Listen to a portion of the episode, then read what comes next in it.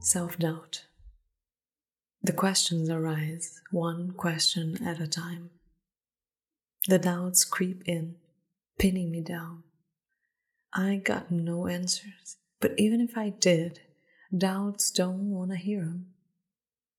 The answers don't matter. Doubts grow stronger, louder, brighter. The self recoils to the dark corner, afraid to see any more question marks, terrified of the answers and scars, stuck in a cycle of seeing both all the time. Self doubt, delusion, it's all the self really knows. Second guessing itself by default. The self remains in the darkness, the fire burnt out. The self doubts it all. There's no light. It sees nothing. It can only hear the outside confirmation of doubts. It trusts made up stories, rumors, strangers, and experts. Inadequate, the self locks itself and bathes in ashes of doubts burnt question marks of dreams burnt in self doubt.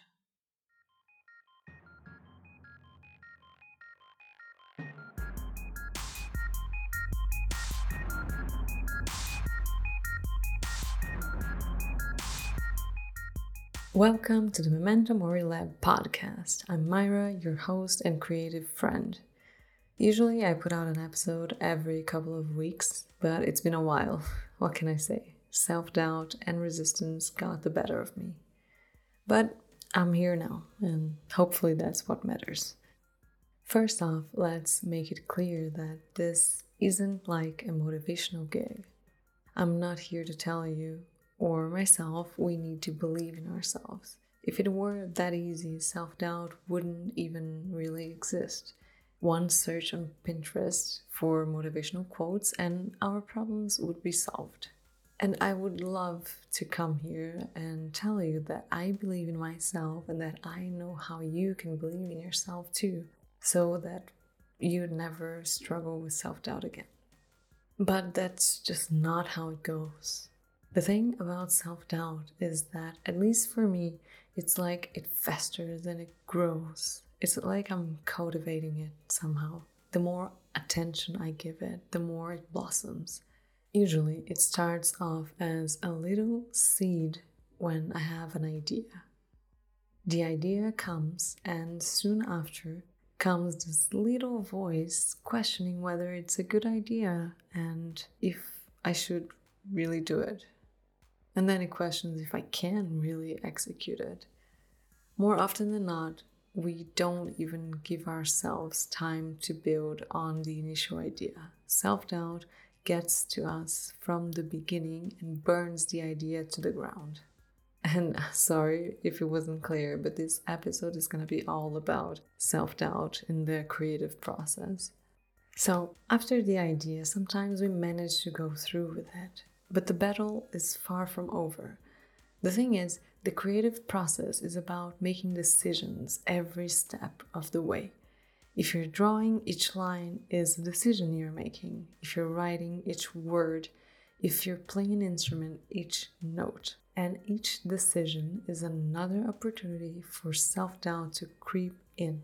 We question whether the line is good like this or it could be better like that. We obsess over adjectives and criticize ourselves for using too many adverbs. These are all relevant questions and a part of growing as an artist. You need to analyze your work and see what you can do better, but they have a time and place, which are definitely not when we are first creating something. But self doubt doesn't seem to differentiate, and it quickly tells us that it's not good enough. One part of this is probably because we tend to compare our work to others, which comparing by itself is already like the death of our creative process. But not only that, we compare our first drafts to others' finished pieces. And that's absurd. You know, I've mentioned here before that I'm learning how to write scripts and I'm trying to write a TV show. And damn, it's not an easy task. But what drives me crazy is the fact that I cannot assess whether my first draft, my scenes, or my writing are any good. At times I think it's okay, other times I think it sucks. And like a snowball effect, questions arise, becoming more powerful by the minute. Is any of this good? Is this idea original enough? Will I ever make it as a writer? There are many other better writers.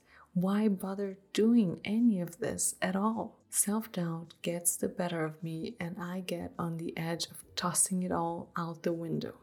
But you know, I paid for the course, so I'm not gonna do that. And maybe that's how accountability can help in a way, you know? Like I have to keep doing it. But it drives me crazy that I don't know how to make it better because I don't have something that I can look for to compare it to, you know? We don't have something to compare it to. There are no public first drafts of famous TV shows. I would love nothing more than to see the first few drafts and see the edits they made to try and understand the process, you know? But there aren't any, or if there are, it's very few and not as reliable. But one reason is probably bureaucratic bullshit. But a second reason is probably that the writers don't want that to be public because they probably think it's horrible. And they don't want anyone to see that. Why would they? This also segues to another part of this whole self doubt and comparison thing. We tend to assume that the people who made it, who we look up to, know it all or at least they know something that we mere peasants don't. That might be the case on some occasions, but what if they don't? Of course, experience makes a huge difference, but what if these successful people feel just as clueless as we do most of the time? What if they feel ungodly amounts of self doubt, fear, shame, despair, just like the rest of us? Maybe the only difference is that they found a way to do the work regardless. Perhaps they found a way to trust their instincts, trust their gut, you know? Creativity is much more intuitive than we think. Sure, knowing the format, the right words, and having the experience and so on is helpful, of course. The instinctive nature of how we tell stories and how we communicate, regardless of your art, is much more important. The ones that quote unquote made it found a way to get shit done and follow their instincts first. Then comes revisions, cuts, edits, and improvements. None of that happens on a blank page. There are no edits to be made on a blank page. There's nothing to be improved. The tricky part about self doubt is that we cannot just get rid of it completely. Some self doubt can be beneficial to us because it means we're questioning ourselves, which often leads to growth. Overconfidence might just get us stuck because there's nothing to grow towards.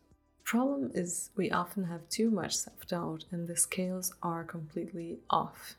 There is no balance. Self doubt usually leads me down the road of the quote unquote, I am not good enough story. Because we question our every move, we end up not believing that we can do anything right, which then leads to not wanting to do anything at all. And that's where I was for a couple of weeks, or even more than that. I just didn't want to do anything. I didn't see the point in doing anything. Society has always established certain standards, and anyone that ever felt slightly off was inadequate the group around the, that person will either force them to become adequate or cast them out of the group. So perhaps self doubt, like most of our internal fears and struggles, is meant to protect us. As social animals, our goal is to remain in the tribe because if we don't belong, if we don't have a community, we die.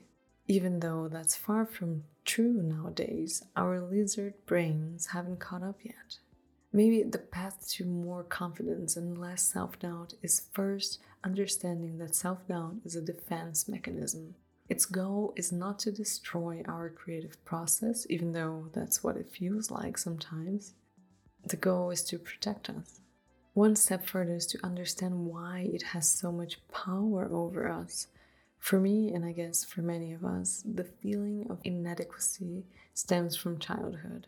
Any mental illnesses or traumas or neurological differences will definitely contribute to a lack of confidence and, an overly present self doubt.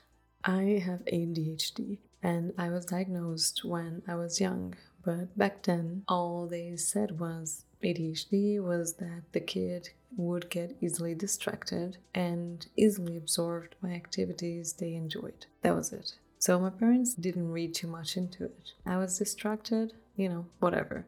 They already had a lot on their plate because my older sister had um, neurological and physical disabilities. So, I mean, ADHD didn't seem like it would affect me much, you know. And this isn't an episode about ADHD, so I won't go into many details of it.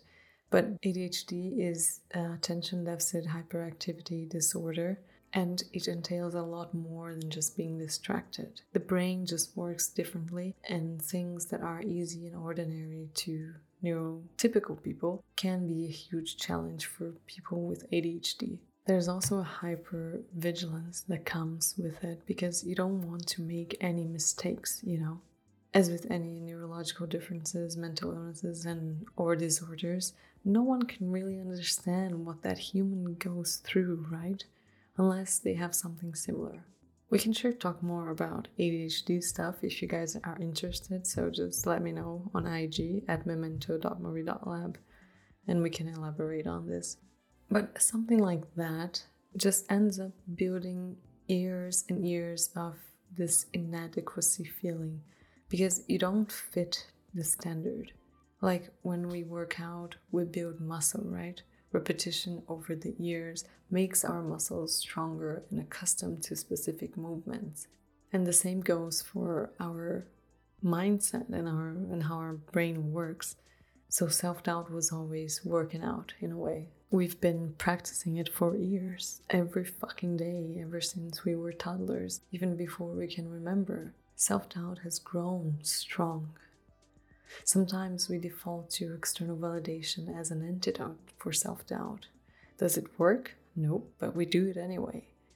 Maybe sometimes it works for like a second, but unfortunately, self doubt and imposter syndrome go hand in hand.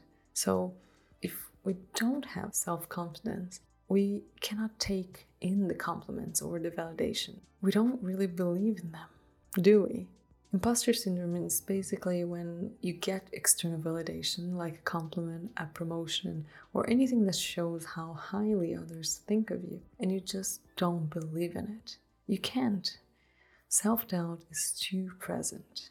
In my case, whenever I get a compliment, I always default to they are just being nice to me. Especially if the validation comes from friends and family, then I am 100% convinced that they are just saying things because they're nice people when they love me. So my wife gets mad that I don't buy into her compliments in regards to my creative work, but I'm just like, you're biased. If you have a similar experience, you know that it's nearly impossible to take the compliment and really internalize it, right? I guess, regardless of external validation and compliments, this journey has to start from within. We need to build our self confidence and our self trust muscles.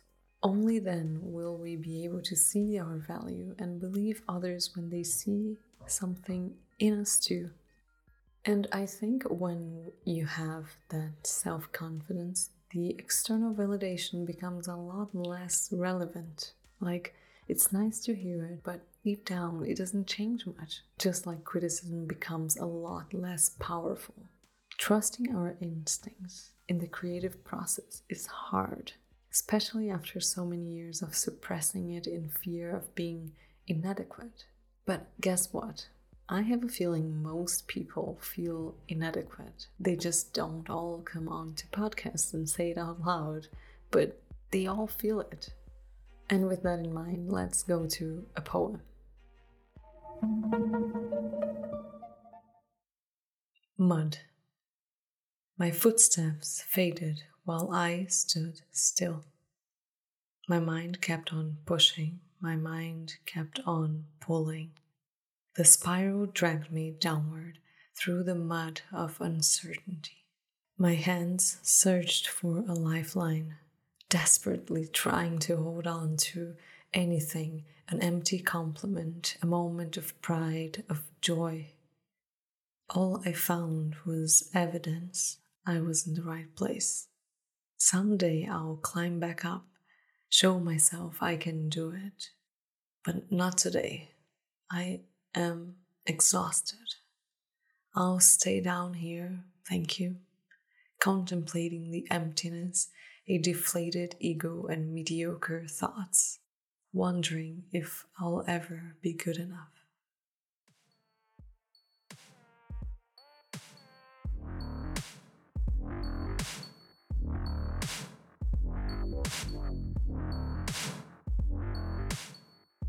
I'm trying to figure out how to build my self trust.